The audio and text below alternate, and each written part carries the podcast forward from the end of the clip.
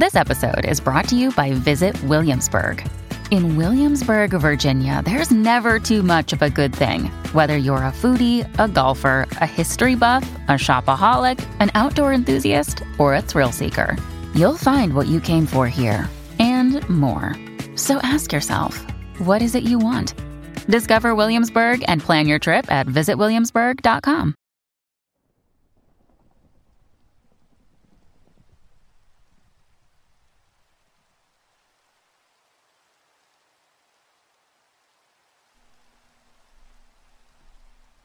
heard it when it came up behind me.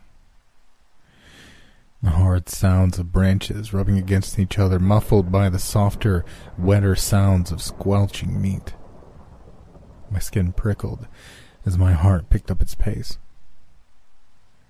I was exposed, caught in the silvery spotlight of a thumbnail moon.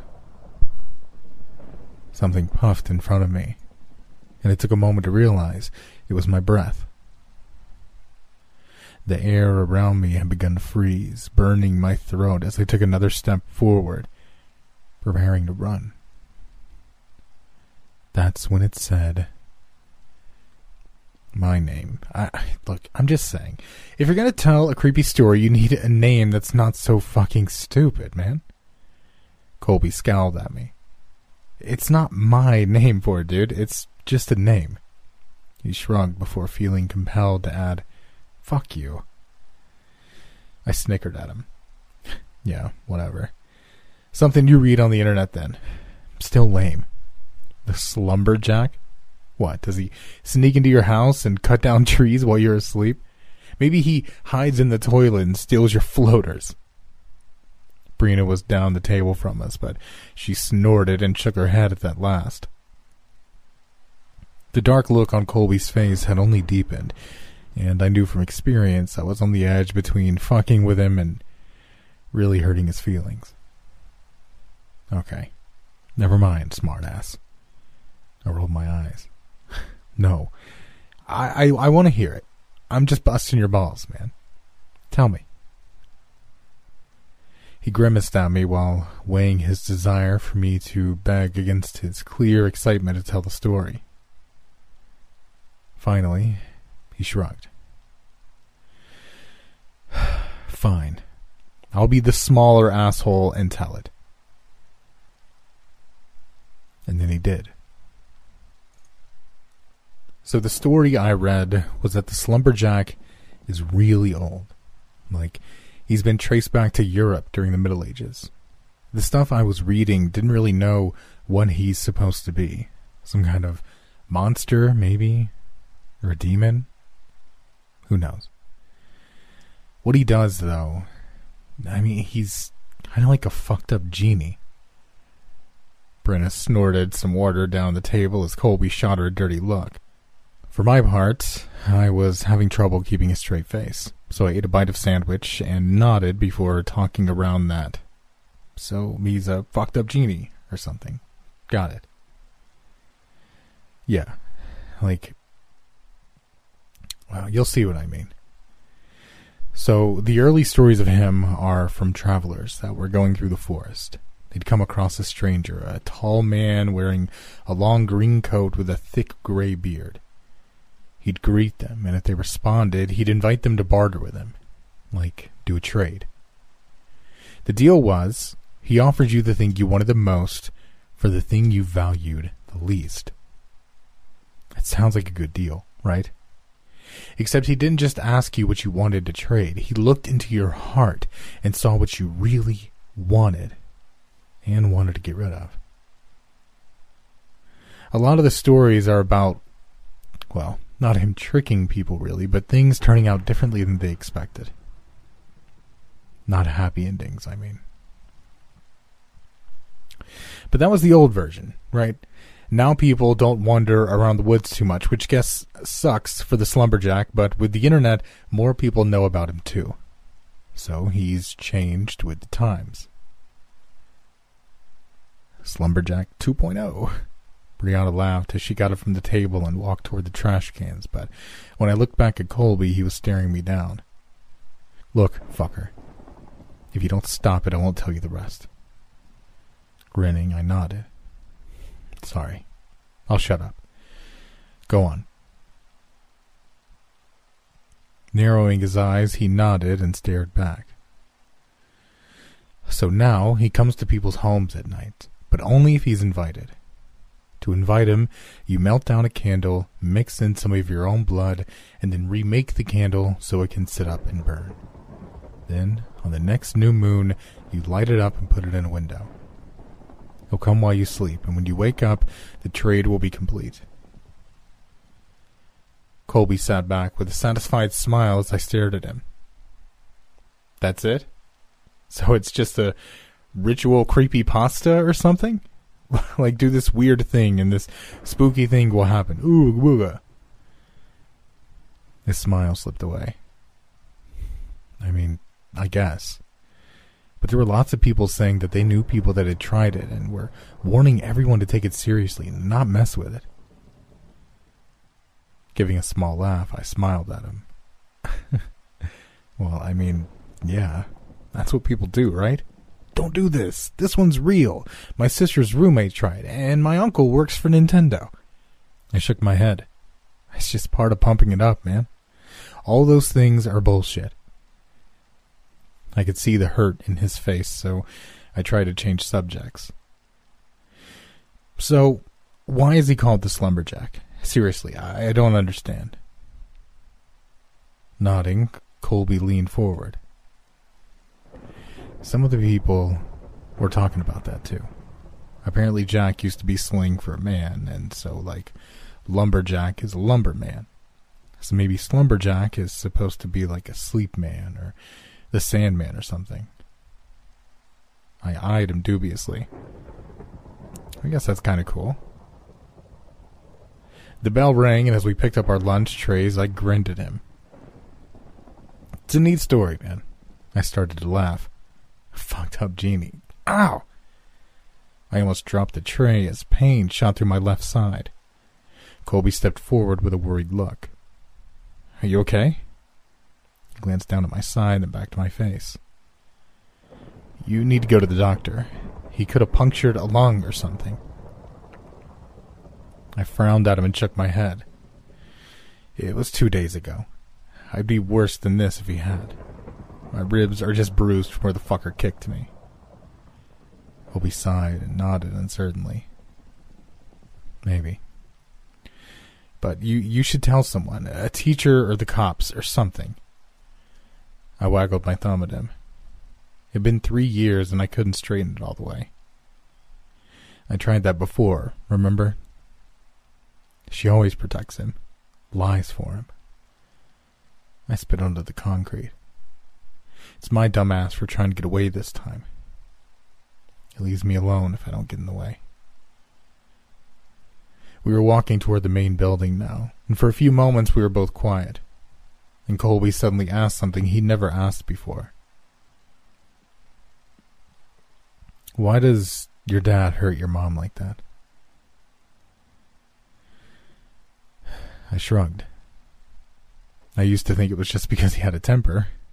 Hell, he does have that, but when I was little, I still thought he loved us. After he bent back my thumb and sent her to the hospital, I decided he was just evil. Maybe that's true too. But after I tried to tell and she backed him up, I let out a long breath. Fuck, man. This last time, she was apologizing to him while he was kicking me for trying to defend her stupid ass. And when he stopped, she didn't even check on me until the next day. She doesn't love me either. She's as bad as he is, and I'm fucking done with both of them. Colby reached out and patted my shoulder. I'm sorry, man. That sucks. You know you can stay over at my house anytime if it gets too bad. I gave him a smile. I know, but I can handle it. I won't let them beat me. You know what I mean. I'll hang in until I graduate, and then I'm fucking out of here. He grinned back at me. Yeah, State College, here we come. Colby cocked an eyebrow at me. And if it gets too bad before then, just ask the slumberjack to take them away. I snorted. yeah, I might just do that. I didn't do it that day or that week. I didn't even think about it until months later.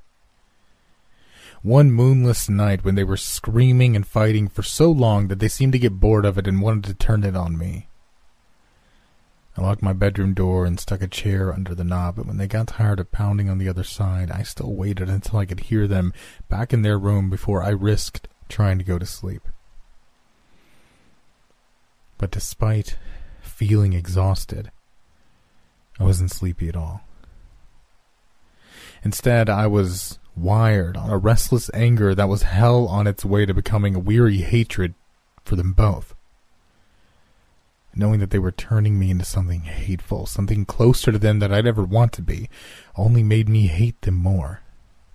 It was then, laying in the hot darkness in my barricaded room, that I remembered the slumberjack. I felt silly as I dug up an old pack of birthday candles from the bottom of my closet, and for a moment I wasn't sure how to meld it in such a way that I could reform it at all. Then I took an old straw from the trash, folded it over one end while melting two candles into the other. I'd already cut and split a shoelace to make a thin wick, so all that was left was pricking my finger over the waxy mixture before it began to harden. An hour later, I gently cut away the straw, and I was left with a thin, crooked, but surprisingly decent looking blood candle. After I lit it in my window, I slept like the dead.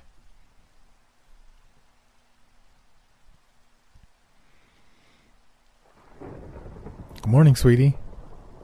It jerked my mother's voice as I stepped into the kitchen. I hadn't expected the slumberjack to actually come and take them away, but I hadn't expected this either. I looked up at her warily, searching for sarcasm or the preamble of screaming, but no. She was just smiling at me as she cooked something on the stove. Just cooking some eggs. You want some?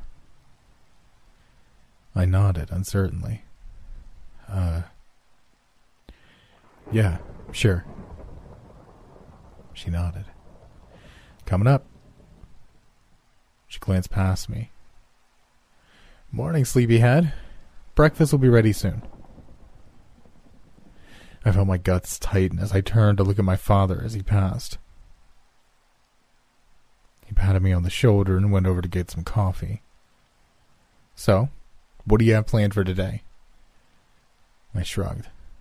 Uh, I was just gonna hang out with Colby. His cousin's in a band and we were going to watch him practice, maybe. My father nodded as he smiled. Sounds cool. He pointed at me, his face growing more serious as my balls tightened. Be home for dinner, okay?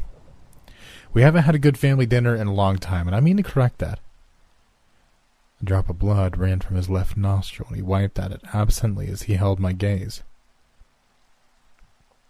Yeah, uh, sure. There was a strange creaking noise behind me, and I jumped as my mother set down a plate of eggs. Eat up. You're still a growing boy.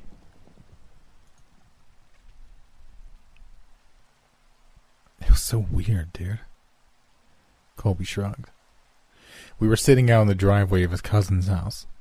The band had practiced, and it had been pretty bad, but at least it had distracted me for a little while. Maybe they felt guilty and are trying to be less assholey? Maybe. But they were really different acting. They tried to suck up before when they thought I might report them, but this was different. It was like they were different people. They even looked a little different. He raised an eyebrow. I, I know how that sounds. I. I don't know. They just seemed off somehow. I can't put my finger on it.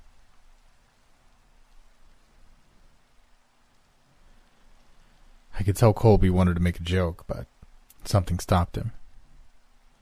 Instead, he just looked off into the distance. You can always come over to our house. Dad's making lasagna, I think. I heard the bitterness in my laugh. yeah, I wish I could, but apparently we're having a family dinner tonight. I checked my phone. Shit, it's almost five. Time to go.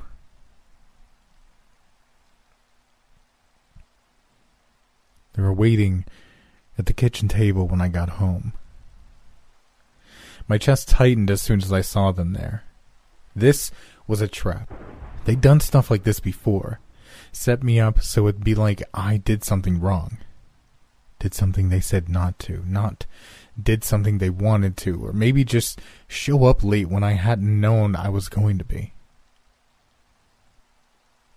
It was all just a trick, though just a justification to yell at me, to punish me, as though sometimes they couldn't get the full just tearing chunks out of each other.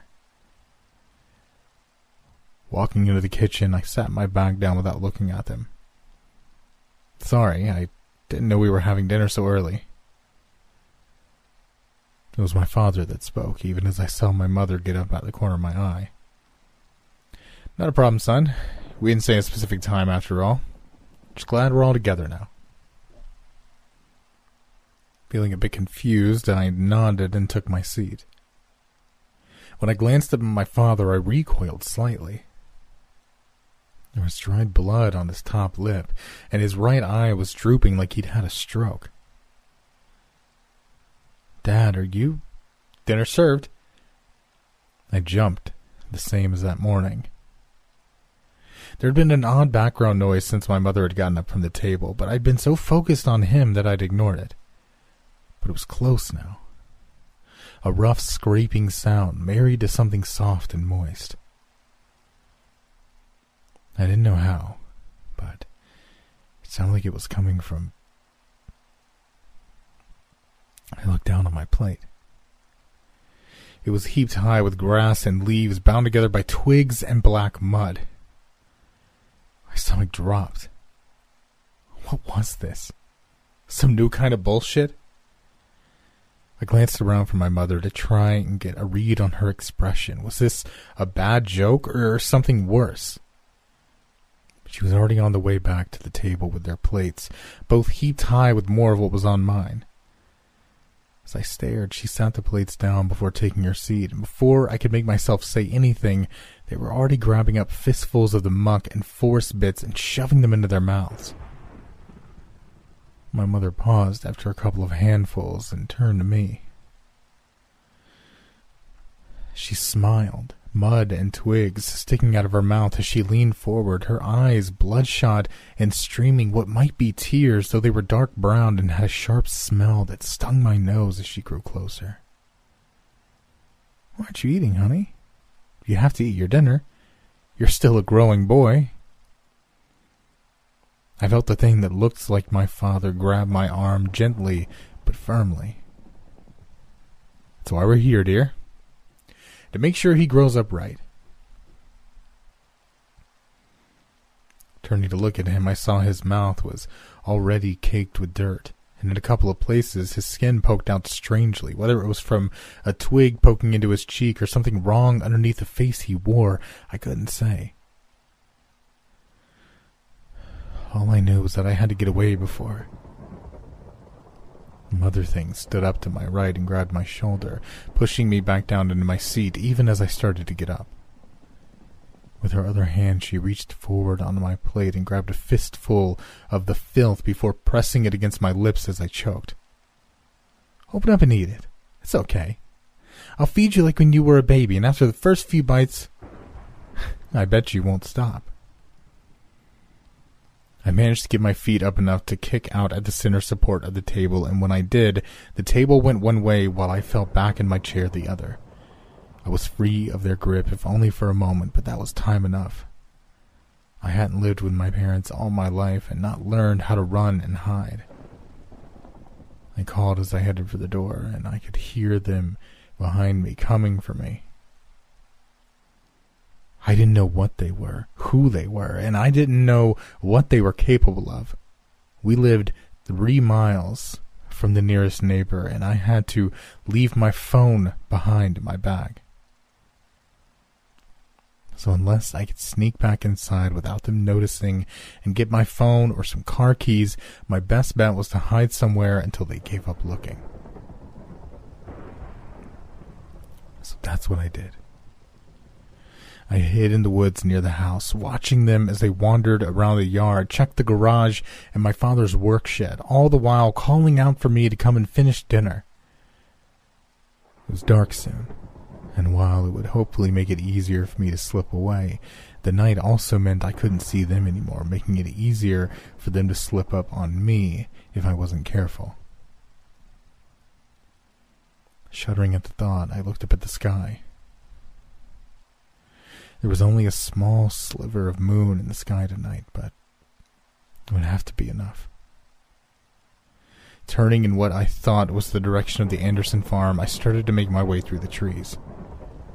I'd made it out into the first field when I heard the things that looked like my parents behind me. I broke into a run, at first in the same direction I'd already been going, but it didn't take long to realize that it wasn't going to work. Was still too far away from our neighbor, and they were faster than me. I'd never make it before they ran me down. So I forced myself to cut left, back into the trees and curving back to the house. If I couldn't outrun them, I needed to get to a phone or a car or a weapon. Something, anything to stop them from, well, whatever it was they were trying to do to me. When I hit the yard, I initially planned to head for the house grab my phone, lock myself in my room until help arrived, but but they'd caught up again. I felt one of their hands brush my back as I pushed myself to go faster, even as my lungs and legs protested. I'd never make it inside in time. My eyes fell on the shed. It locked from the outside, but there were tools in there that I could use to defend myself. And if they tried to lock me in, I could always crawl out through the window. I juked right and headed for the building, closing the door a moment before they hit it. Bracing myself against it, I looked around for something that might work. There was a saw, a couple of hammers, a shovel, but all of them meant getting close to those things. And even one of them was faster and stronger than I was. I ignored their calls from outside just to come out as they flipped on the light to see things better. That's when I saw the gas cans in the corner.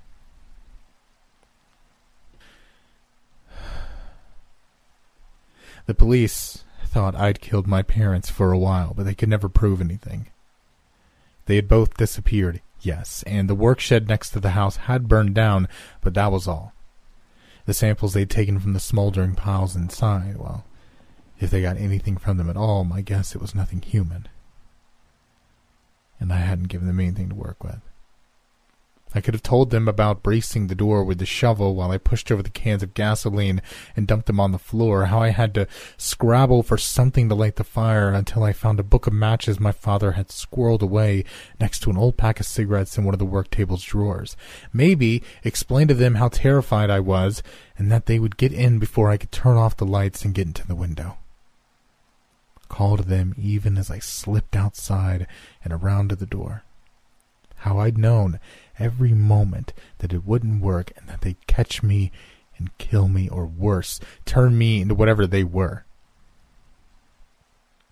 But now, for once, things had gone my way.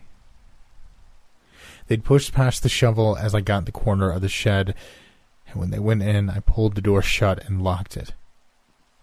They were beating on it immediately, but I wasn't giving them a chance to break back out.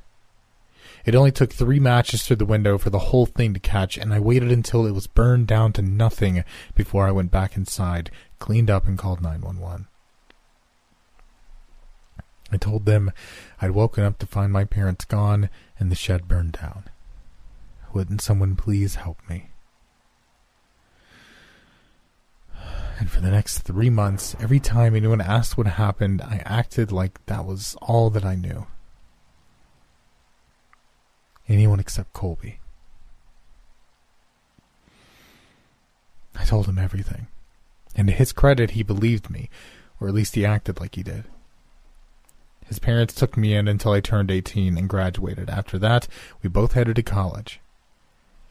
In the years since, we've always stayed close, and in that time I've never told anyone else what really happened. So when I started having the dreams, it was Colby I called. When I told him I had to go back to the house, he asked if I wanted company. It had been five years since the night it all happened, and other than packing up some stuff when I first moved in with Colby's family and a bit more when I went to college, I hadn't been back in all that time. I tried to sell the place, but there'd been no takers, and so I'd left it to rot until I figured out what to do with it. The grass had grown into a jungle, but Colby had an SUV, so we drove up to the house anyway. When we got out, he started heading for the front door, but I shook my head. Dreams hadn't been about the house, after all. I could see them laying in the grass before they noticed us two figures, half formed, half grown, matted sculptures of bark and mud and strange meat, sculptures crafted by strange unseen hands and given life by the slumberjack? Or by me? You. You're back. Oh, God. The words came out almost as a moan, and behind me, Colby let out a yell. When I looked back, his eyes were wide as he looked down at the twitching figures in the grass and then back up at me. Jesus. I never really thought. I nodded. I know. But they're real, and they're growing back. I noticed more motion from the grass. When I looked back, I saw they were both trying to crawl toward me, though they weren't making any real progress. Their arms were only half developed, and their roots were still sunk deep into the ashes of the shed. They were like new growth after a foster fire, alive but fragile. We will always come back for you. We love you. The tears that leapt into my eyes surprised me, taking my breath for a moment. I felt Colby's hand on my shoulder and I nodded at him. You know, when I lit that candle, what I wished for was that they would just go away. For me to be free, to have a normal life. I gave a watery laugh. but I don't think that's really what I wanted. As much as I hated them, I didn't really want to lose them. I just wanted them to be different. To love each other, to love me, and I puffed out a breath. And for them to never give up on me the way I'd given up on them. You still need to eat your dinner. I shook my head. Go get the gas can. They screamed when the gas hit them. I guess they knew from experience what was coming next. It was an awful sound, but it would be over soon. At least for a few more years. Colby was holding a twist of newspaper and a box of matches. He offered to do it for me. But I told him no. If he'd just hold the paper, I'd light it and take care of the rest. They'd stopped screaming now. Instead, staring up at me as they clawed the earth and tried to reach me, their eyes faintly glowing like fireflies in the shadows of the deepening afternoon. We. We love you. Choking back a sob, I struck the match. I know.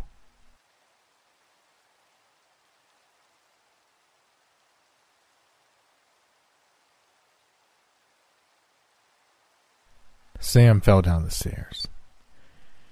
It was dark, and she must have gotten up for a glass of water or something. This isn't the first time she's tripped or fallen or generally had an accident because she's something of a klutz. Was something of a klutz. I heard her fall and stumbled out of bed and down the stairs immediately after it happened. By the time I was kneeling next to her, she wasn't breathing and I couldn't feel a heartbeat. I called 911, but when they arrived, they were only able to confirm what I already knew. She'd broken her neck in the fall and died on impact. My sister, my best friend, died for no reason at 26. She and I had been living together at the time. After mom and dad died in a car accident and passed the house down to us, we thought we'd just stay there. All we really had left was each other, because we'd always been close. And then she died, and I was left with nobody. Just me in that creaky old house on the edge of town. Mom and Dad had left us enough money that we could afford a nice funeral for her, the best casket money could buy, a nice headstone, the works. I put her in her favorite dress and had all her best pictures on a poster board next to her casket during the wake. All for nothing, of course. None of it would bring her back, and it's not like she could appreciate it, but it felt better than doing nothing. I guess that's the moral of the story that every funeral is trying to tell us. We do all this shit for the living, not the dead. It's one thing to know that, but it's another to feel how true it is in the moment. Her death was about a year ago. Exactly a year, actually, this October 17th. Things started getting weird a week after the funeral. Weird might be understating it. I woke up one morning and came down the stairs to make myself some coffee and breakfast. As soon as I walked into the kitchen, I saw Sam sitting at the table. Her eyes were closed and her skin looked a little more red than normal. Like she had mild sunburn or something. And there was flesh blood around her nose and mouth. She wasn't a hallucination and she wasn't a ghost. She was a corpse. A corpse that should have been in a coffin six feet deep in the ground, sitting at my kitchen table. I couldn't handle it. I screamed and I called the police and started shouting what probably sounded like gibberish into the phone. They had someone at the house in under 10 minutes, during which time they'd stayed on the phone with me, trying to understand what my emergency was.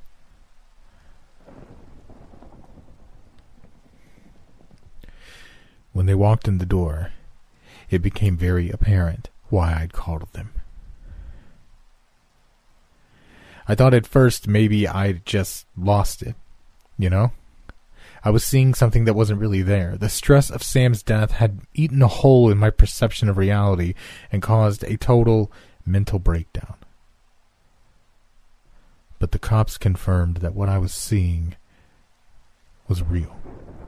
And they immediately ushered me out of the house so they could examine the crime scene, if that's what you want to call it. They conducted an investigation, but that left us with more questions than answers. First, there was no sign of forced entry in the house. The only door had still been locked and deadbolted when I woke up in the morning. The windows were locked from the outside, so how did the perpetrator get in and out?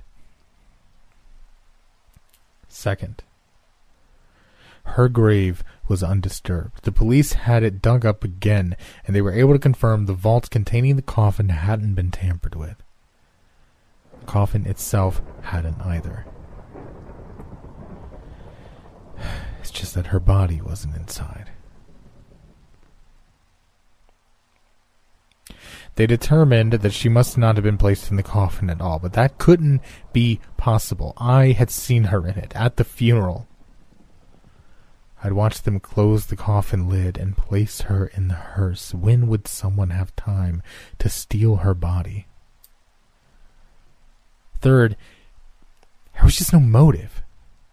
Who would do something like that to me? I didn't have any enemies that I knew of. I didn't know a single person capable of something like this. Naturally, suspicion fell upon me.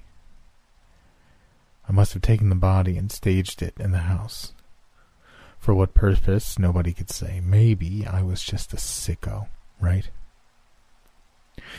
Or having some kind of mental breakdown, after all, losing the last member of my family. The police weren't able to prove that I'd done it, most likely because I didn't do it, so I wasn't charged with anything. They just supervised the reinterment of my sister's body so they could be certain she would actually be placed in her grave this time. As for me, I just hoped that would be the end of it.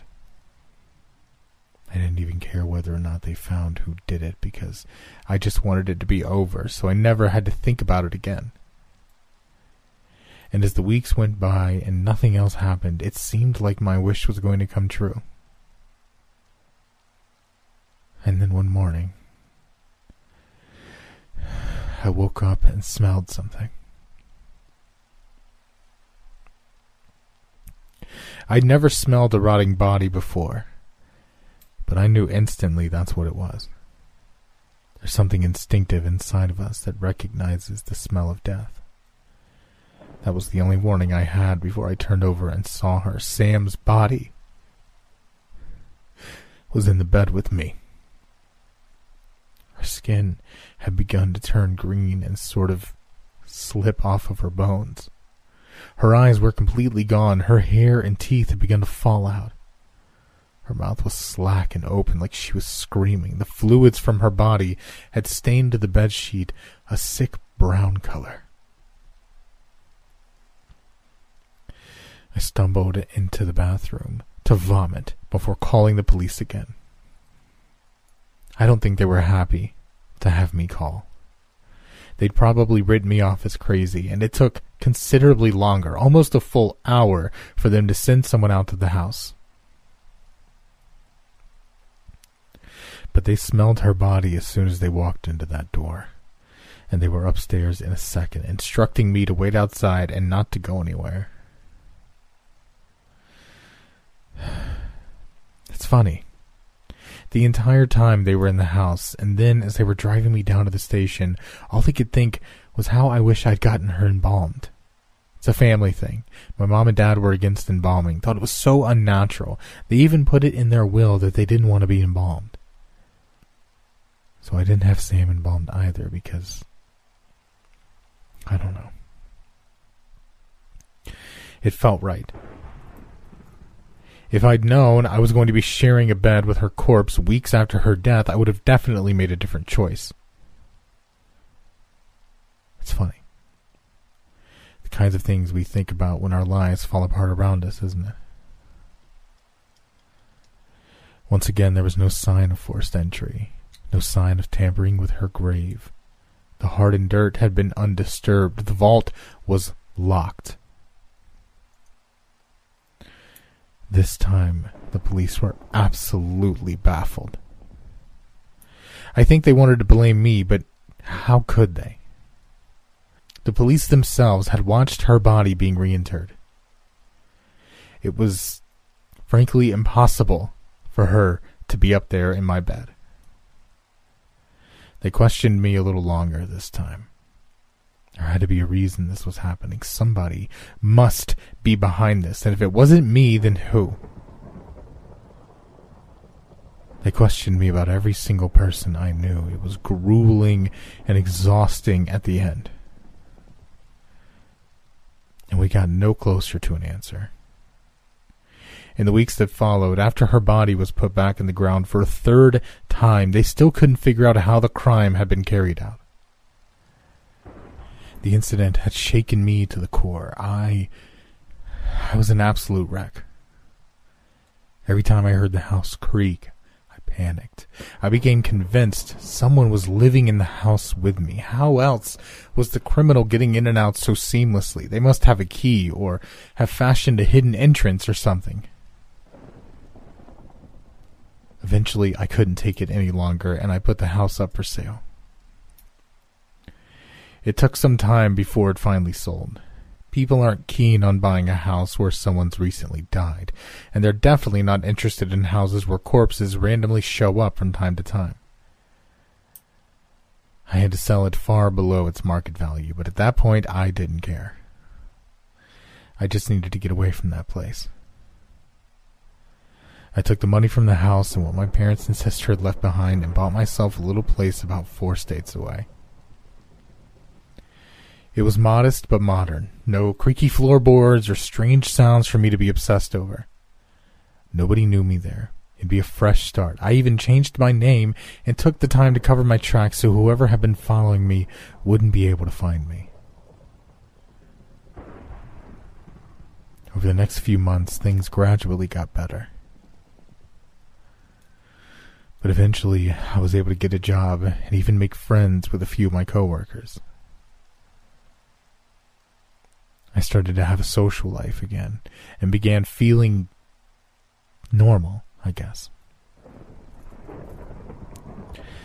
I still missed Sam and I still had nightmares, but overall, things were getting better every day. And I could see a future ahead of me.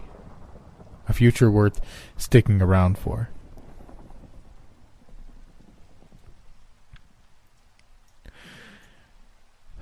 And then one morning, a few weeks ago, it happened again.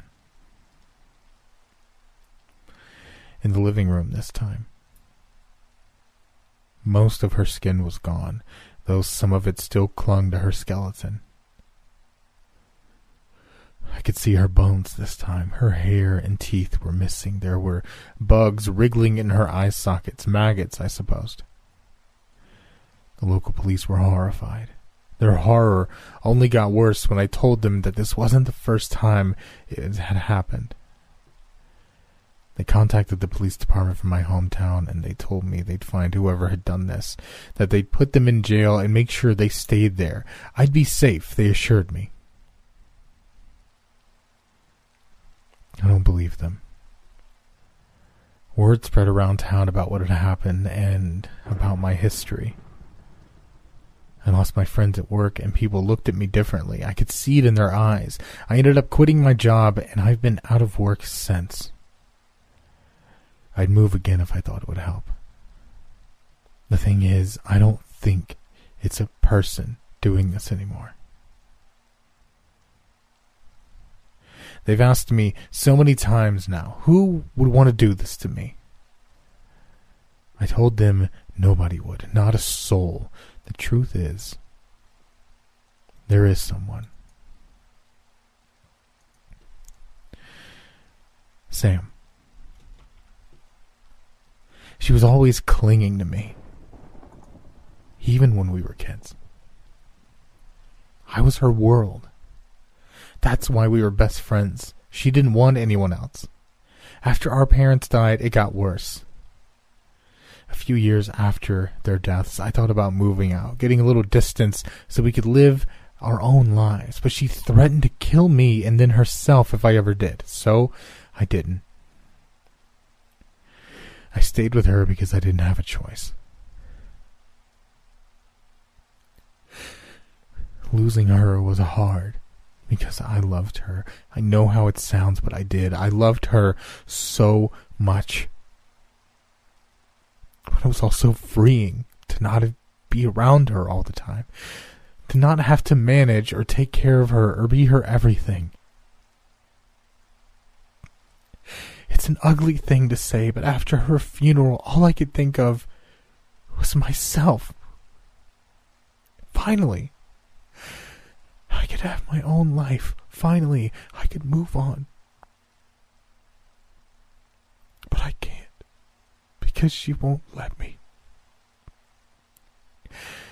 No matter where I go, no matter what I do, she'll follow me. I was her world in life, and now I'm her world in death. And I don't think she'll be happy until I'm in the ground with her. I'm scared to live.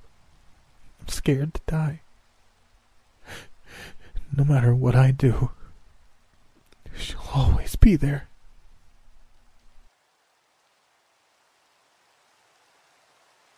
Up until last month, I'd spent the last three years working as a property inspector for a national real estate company.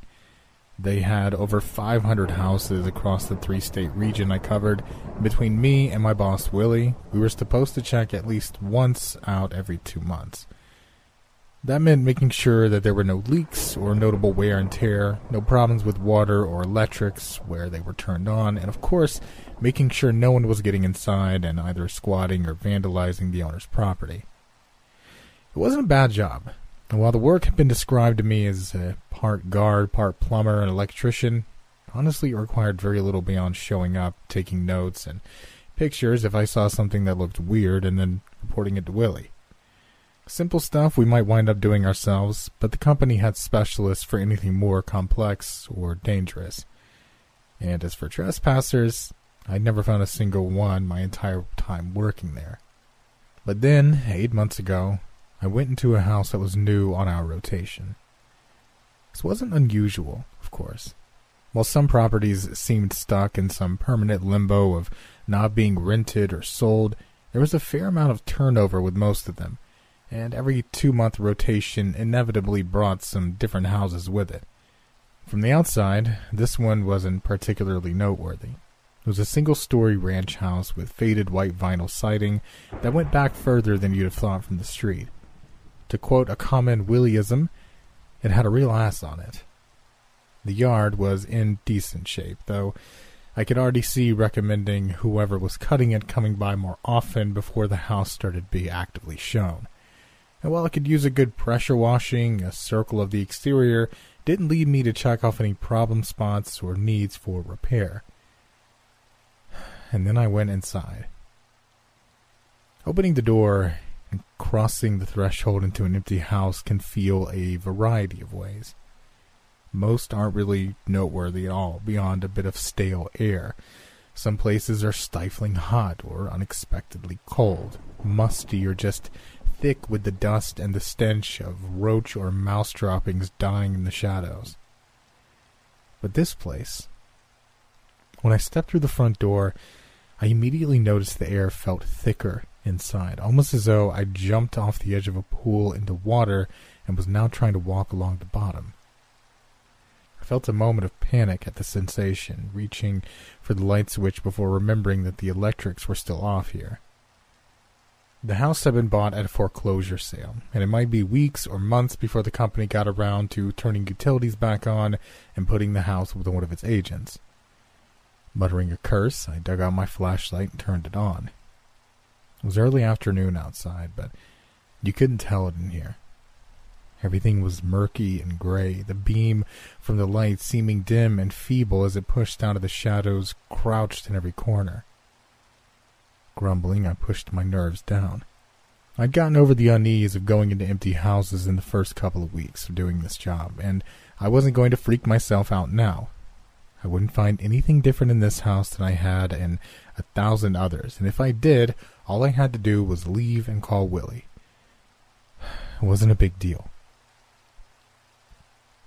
Walking down the front hall, I turned to the right. Brownish looking carpet and bare yellow walls. No sign of any damage or anything having been left behind. This place had 12 rooms, according to the sheets, and I tended to work front to back. So before going through the door in the back wall of that room, I crossed over the main hall into the left hand room. This was a smaller room, also brown carpet, green walls, nothing of note. Moving to the door on the far side, there should be one more room, a larger living room area that. I paused in the doorway as my flashlight landed on something. It was an old rocking horse with a wooden body and rockers of peeling black paint and molded plastic head that was faded with age but still identifiable as the snarling black face of a stallion. The leather saddle on the back of the horse is what stood out the most. Unlike the rest, it seemed to be in very good shape, with the luster of the dark brown skin seeming to almost glow under my light. The embossed golden lettering above the left stirrup was legible even at a distance. Nick's best steed. I felt my stomach tighten slightly. Something wasn't right here. It wasn't uncommon to find some trash or other things that the house cleaners had missed on a first inspection, but how would they miss something like this? Stepping back through the other room and into the hall, I reached for my notepad and hesitated. Normally, I would write things down as I found them, but I didn't want to here. I didn't like the idea of focusing my attention on anything other than my surroundings, of making. I hesitated and then forced myself to finish my thought. Of making myself vulnerable. Clenching my jaw, I stepped further down the hallway. I knew I was being stupid, but it didn't matter. Nerves had me now. I needed to finish doing a quick sweep of the house and just get out. The fourth room was empty. The fifth and sixth were the same. Then, in the seventh room, there was a television sitting in the middle of the floor. It was a pretty old one, with a small curved screen of thick glass surrounded by a heavy wooden cabinet. How the hell had they left this sitting here? I felt a dull sense of fascination looking at it. It was really old and kind of interesting. Probably an antique that might be worth something to somebody, even if it didn't work. Crouching down, I gave the large metal channel dial a twist, each number between 1 and 9, making a satisfying click as it ratcheted by. Shining my light back across the front, I stopped when I reached the screen. The glass The glass had lines, ridges in it. Six lines trailing down as though someone had run their fingers through clay, though these marks looked as though they'd been made by something melting their way into the glass as they went. Shivered and stood back up, my momentarily forgotten fear back stronger now. It was nothing. Plenty of houses had weird stuff left behind, right? Still, I was ready to be done and get out. Glancing around the room again, I moved on. Room 8, clear. Room 9, the last one of the right side of the house so far as I could tell, had some peeling wallpaper, but no signs of water damage or mold behind it. I crossed back over the main hall into room 10, and at first I saw nothing out of the ordinary. Then I turned to look in the corner and saw the naked man crouched there, grinning at me. In that first moment of shock and panic, I took him in fully. His head was crudely shaved, with thin patches of hair still wisping away from a scalp covered in cuts and scabs. His face was thin and lean except around his eyes, which were red and puffy. Even now, as he stretched cracked lips wide to show me twin rows of gray teeth, he was crying, his body shuddering with a faint sound somewhere between a laughter and a sob. Oh, fuck. Fuck no. The next moment I was running for the front door, and I didn't stop until I was back outside and in my locked car. I called 911 then, waiting in my car for the cop to come and get out the trespasser It took half an hour before someone showed up, and when they did, they looked skeptical. I made the mistake of telling 911 that not only was there some guy in the house, but he was naked and crying. At the time, I thought it'd make them come quicker, but instead, it made them think it was some kind of practical joke. The officer was polite, though, asking me a few questions before telling me to wait outside. I could tell by his expression he didn't think he'd find anything, and as soon as he stepped back out, I could see that his suspicions had been confirmed. Still, when he came back to the car, I forced myself to ask if he saw the guy. He offered a slight frown. No, no sign of anyone in there right now. He gestured toward me in the car. You been here the entire time, you said? since you left the house? When I nodded, he frowned. Well, this is the only door in and out that I saw, so unless he climbed out of a window, I don't know where he would have went. He let the unspoken implication hang in the air for a moment before giving me a shrug. Still, let us know if you have any further problems, and they'll send someone back out. I wanted to argue, try and convince him, but I realized there was no point. What could I say, and, and what did it matter? I was done for now. And when I went to talk to Willie, he'd know if there was anything else we should do. He'd been working that job for over 30 years, and there was very little he hadn't seen after all. Where'd you hear about it, kid? The internet? I stared at Willie in confusion. We were at Brecken's, a diner we met at once a week to eat breakfast and compare notes, and I just finished telling him about the house and what I'd found there. I'd known his expression had changed as I talked, but at the time I just talked it up to him being concerned about what I'd seen. Now that I was done, though, he seemed not only tense, but almost angry. What are you talking about? He took a sip of coffee as he studied me over the cup. Look, I'm not calling you a liar. But if this is some prank you're trying to pull, just tell me now. I won't be mad. Where'd you hear about the Hollow House? I stared at him blankly. Willie, I, I, don't know what you're talking about. I swear. What's the Hollow House? Sitting down the coffee, he sighed. Believe you. You're a good kid, and I've never known you to be a bullshitter. And hell, I don't know if anyone talks about it on the internet in the first place. I just figured that it might be on there somewhere like every other damn thing. He gave a small shrug. I learned about it at first, same time as you. Twenty, maybe twenty-five years ago. I went to a house that, on the outside, looked just like the rest. And then I saw the TV. Back then, it wasn't so old looking as it would seem now, with everybody having giant things they hang on their wall, but it was still old and odd that had been overlooked. I felt my eyes widen. You mean you saw the. He cut me his look that said, hold off asking questions until he was done explaining something to me. I fell silent. Rubbing his eyebrow, he went on. Then I saw the rocking horse, just like you described, down to the Nick's best steed and everything. By this point, I was starting to get skittish, but I was quick to get spooked back then, and I told myself that's all it was. His hand trembled slightly as it trailed down to clasp the other one on the table. But then, I saw the man. We didn't have cell phones back then, and they encouraged us to threaten people and bully them out when we could. Not hurt them, but make them seem like we might. He shook his head and looked down at his coffee. the guy just kept staring at me, laughing and crying at the same time, just eyes locked on mine while I got his face and yelled. Told him I'd have to rough him if I had to. Willie gave a bitter chuckle. all the while trying not to piss myself.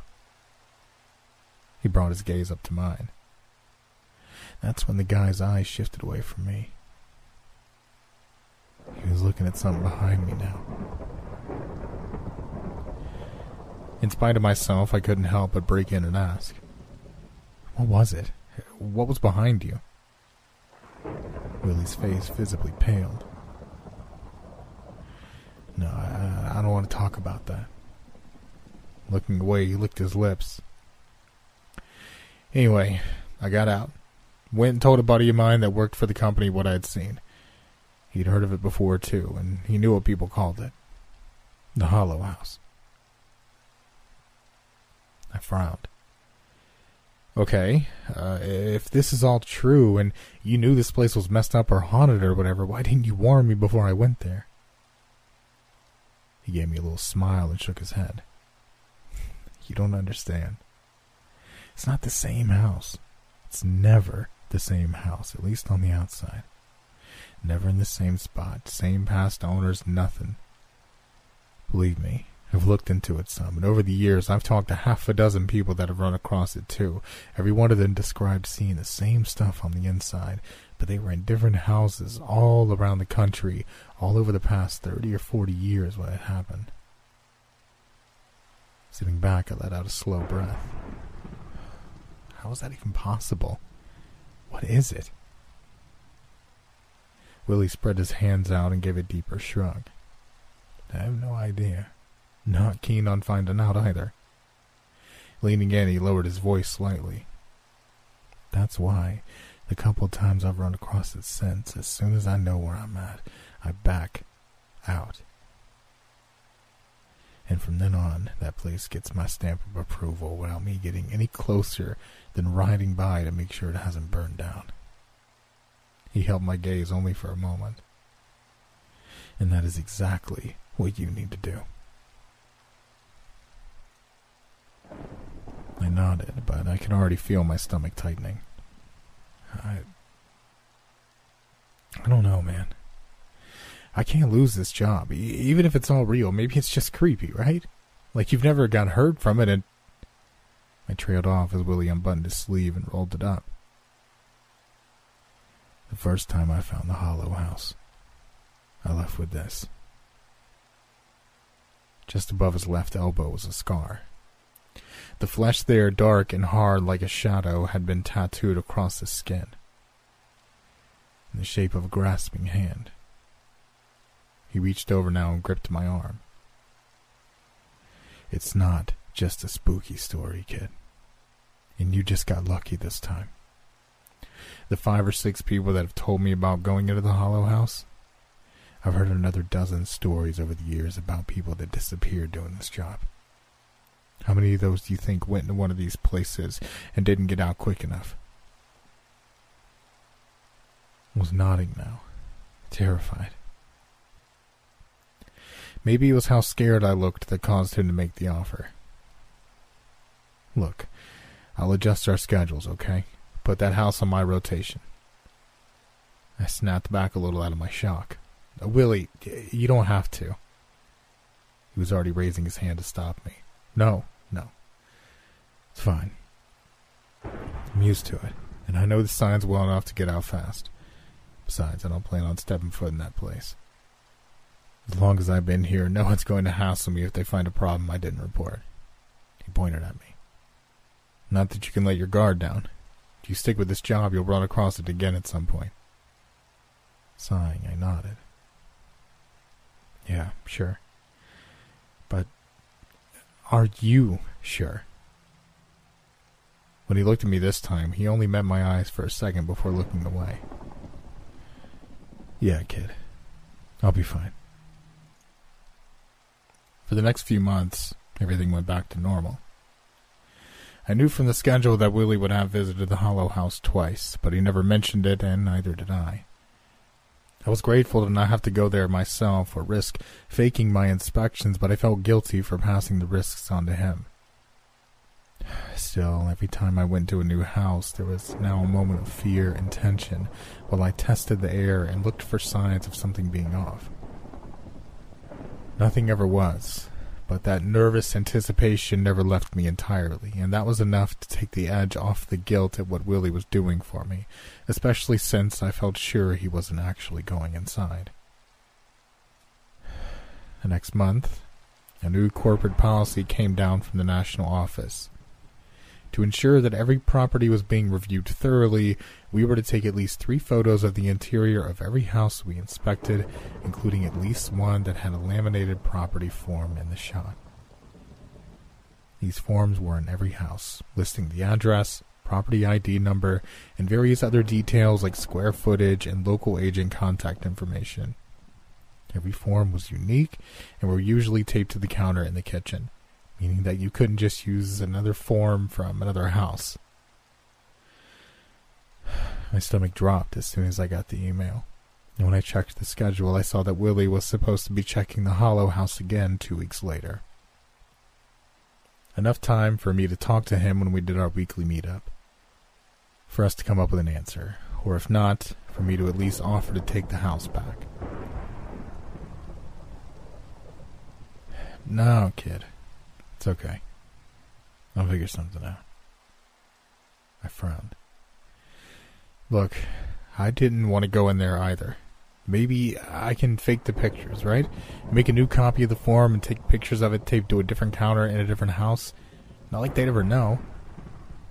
He looked thoughtful for a second as he considered it and then shook his head. Won't work. They don't store the info on those forms in any computers we have access to, so we'd have no way of knowing some of that stuff, like the local realtor that's listed without seeing the form. Besides, I know the way those suits think. They started those forms five years ago. Made a big deal about putting them all in the same place in the house and making sure every place had one. I wondered why at the time when they could just give the info to us and the real estate agents. Glowering, he stabbed at a piece of egg. What do you think they were already planning this shit? Took pictures of the forms on the counters, so if they ever decided to do what they're doing now, they'd have something to catch fakes. Isn't that kind of paranoid? Willie shrugged. Only if I'm wrong. And I don't put much past a man looking to squeeze a dollar. Hell, I don't think it's a bad idea if I'm honest. He sighed. It's just damned inconvenient. Well, I mean, I can go and do it then. It can't be bad in there all the time, right? How else would they ever put the forms in, sell these houses? His eyes flicked up to mine. I don't know that they ever do sell them. I've kept an eye on the ones I've found over the years, and best I can tell, none of them ever actually get sold. They just drop off the list after a while. No idea why, and I'm not going to look if I don't have to. He nodded as he chewed. Still, you're right. Can't be like that all the time. Maybe I'll hit it lucky. I'll take a bunch of shots of their damned form when I'm there. Enough to dole out until I retire. Stomach in knots, I pushed out the question I didn't want to ask. Are you sure? Willie hesitated, and in that brief pause he looked frail and old. When he spoke, his voice was steady but barely above a whisper. Yeah, kid. I'm sure. I wanted to call Willie after his next check at the Hollow House, but I held off. I was going to be meeting him for breakfast the next day, and there was no reason to bug him or make it a bigger deal than it was already. Maybe the house had gone back to normal, and either way, he'd have to let me know if something had come up. Unless he never got back out. I tried to push the thought away, but I couldn't. Finally, I gave in, calling him that night. The phone rang several times, and each second I could feel it getting harder to breathe. What if something really bad had. Hello? Willie. Thank God, man. I. I'm sorry. I, I just knew you had that house today, and I wanted to make sure you were okay. Uh, oh, yeah. It went fine. I sat down as relief flooded through me. Good, good. So you got the pictures you needed, right? It all went fine. I'm just real tired. Going to beg off meeting you tomorrow if that's all right. I frowned. Other than one time when he was down with the flu for two weeks, Willie had never missed one of our breakfasts. You sure, man? You need me to bring you anything? No, I'll be fine. Thanks. I need to go now. I went to say more, but I heard the click as he hung up. I worried about him over the weekend, but it wasn't until I got a phone call next Tuesday that I knew something was really wrong. It was from the regional office. I asked if I'd heard from Willie in the last few days. He hadn't submitted a report since the middle of the week before, and they couldn't get him on the phone. Heart in my throat, I told them no, but as soon as I got back into town that afternoon, I'd go back and check on him. Willie lived alone in a two story house on the east side of town. The neighborhood had gone down in recent years, but Willie always kept his place in great shape. He told me once that he'd been terrible about keeping this place up when his wife was alive. Too much like his job, he said. Now that she was gone and with no kids or grandkids, he had lots of empty time to fill. So he decided on doing a better job of taking care of the house that she loved so much. I knocked on the door twice before ringing the bell, and I was starting to wonder if he was home, despite his car being in the driveway. Hitting the doorbell a second time, I called out. Willie? You in there? You sick or something? Still, no answer. Walking back off the porch, I debated what to do. Walking back off the porch, I debated what to do. I didn't want to bother him, but I didn't want him laying in there, sick or dying either. Maybe I should call the. My eyes landed on a rock at the edge of the flower bed. Or something that looked like a rock at least. Crouching down, I picked it up and gave a brief, humorless laugh. It was a Hide-a-Key. Sliding back the bottom, I saw the house key was nestled inside the molded plastic base. Willie might get pissed, but so be it. I wanted to make sure he was okay. Fishing the key out, I went back up to the door and put it in. The key turned easily, and calling out to Willie that I was coming in, I started to open the door. I'd only opened it a foot when I met resistance from the other side.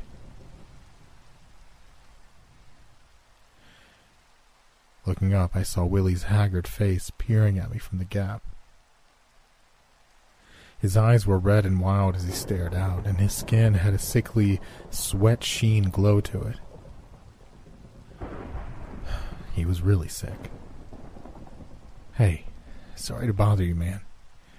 You look terrible. Are you. Get away. His voice was a hoarse croak, and it didn't take long for me to see why. Black marks, the shapes of long fingers, banded his neck like a collar.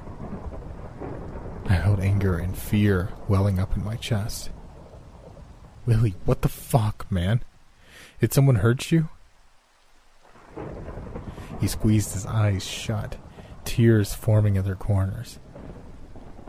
No, just get away from here, kid. Don't come back. With that, he stepped back and shoved the door shut. I might could have stopped him, but I'd been transfixed by what I saw behind him in that brief glimpse into his house. By the time I realized what was happening, he'd already locked the door and slid home the deadbolt. My yelling and knocking didn't get any further response. I went back home and then called the cops. Asked them to do a welfare check. When I called back a couple of hours later, they said they'd gone by and spoken to Willie and he was fine other than being bundled up. Said he was fighting off a bug and stayed cold all the time, but that he didn't need them or his nosy coworker bugging him all hours of the day and night. The cop then mentioned to me that 911 was for actual emergencies and that I should probably just leave the guy alone. And that's what I did. Willie never came back to work, and after a few more weeks, I quit myself. I had reached the point where I couldn't go into any new house, and it was only a matter of time before they fired me anyway. I didn't give up on Willie because of what the cops said, or even because Willie told me to go away. I tell myself that those would be reasons enough, but I know better. Willie was a good guy and my friend, and I should go back and check on him again whether he wants me to or not. But when my guilt is at my worst, when I'm close to driving over to the east side of town or giving Willie a call, something always stops me. The memory of that half second glimpse into his house and the picture perfect image of what I saw there gently swaying behind him. A faded black rocking horse with a brown leather saddle polished to a high sheen.